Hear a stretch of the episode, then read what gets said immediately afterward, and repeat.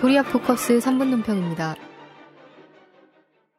이른바 서울시 공무원 간첩 사건의 진실이 하나둘씩 드러나면서 정보원이 이를 은폐하려 하고 있습니다. 지난 5일에는 정보원 협력자 조선족 김모 씨가 자살 시도를 하는 일도 벌어졌습니다. 김모 씨는 자살 시도 당시 객실 벽면에 자신의 피로 국정원 국조원이란 글자를 남겼다고 합니다. 이에 대해 논평하겠습니다. 첫째, 서울시 공무원 간첩 사건은 정보원이 조작한 사건으로 그 진실이 명백하게 드러나야 합니다. 정보원이 간첩 사건을 조작한 경위, 유우성 씨의 여동생에게 진술을 받아낸 과정, 협력자 조선족 김모 씨가 공문서를 위조한 배경, 김모 씨의 자살 시도 원인 등을 특검을 통해 밝혀내야 합니다. 조선족 김모 씨가 자살 시도를 하고 유서와 혈서를 남긴 객실 현장이 경찰에 의해 훼손된 것에 대해서도 반드시 철저하게 조사해 처벌해야 합니다. 이 사건에 관계된 정보원 직원들을 신속하게 구속 수사해야 하며 남재준 정보원장과 박근혜 대통령이 어떤 보고를 받았는지에 대해서도 정확히 밝혀야 합니다. 둘째, 사건 과정에서 인권 유린이 자행됐습니다.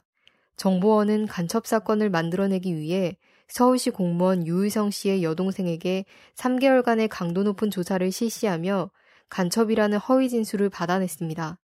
여동생은 결국 수사 과정의 가혹행위를 지적하고 법정에서 진술을 번복했습니다. 유우성 씨가 중국계 화교 출신이라는 약점을 이용해 정보원은 그를 정보원의 협력자로 활용하려고 했으며 사건이 불거지자 증거조작 의혹에 연루된 조선족 김모 씨에게 책임을 묻는 식의 꼬리 자르기를 시도했습니다. 간첩사건 조작을 위해 친혈육의 허위 진술을 받아내고 외교문서까지 위조하고 그 책임을 협력자에게 떠넘기려고 한 것입니다.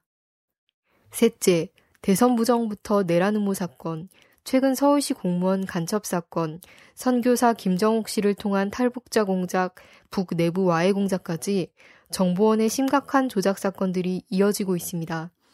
모든 문제는 진상규명, 책임자 처벌, 재발 방지 조치가 당면에서 실시돼야 하지만 그런 정도로는 정보원의 고질적인 문제가 해결이 안 됩니다. 정보원의 해체만이 문제를 해결하는 근본적인 방법입니다. 더 이상 민주주의를 파괴하고 남북 관계를 악화시키며 무고한 사람들의 정치적 생명, 심지어 육체적 생명까지 끊게 만드는 정보원의 조작 사건은 반드시 사라져야 할 것입니다. 코리아 포커스 3분 논평이었습니다.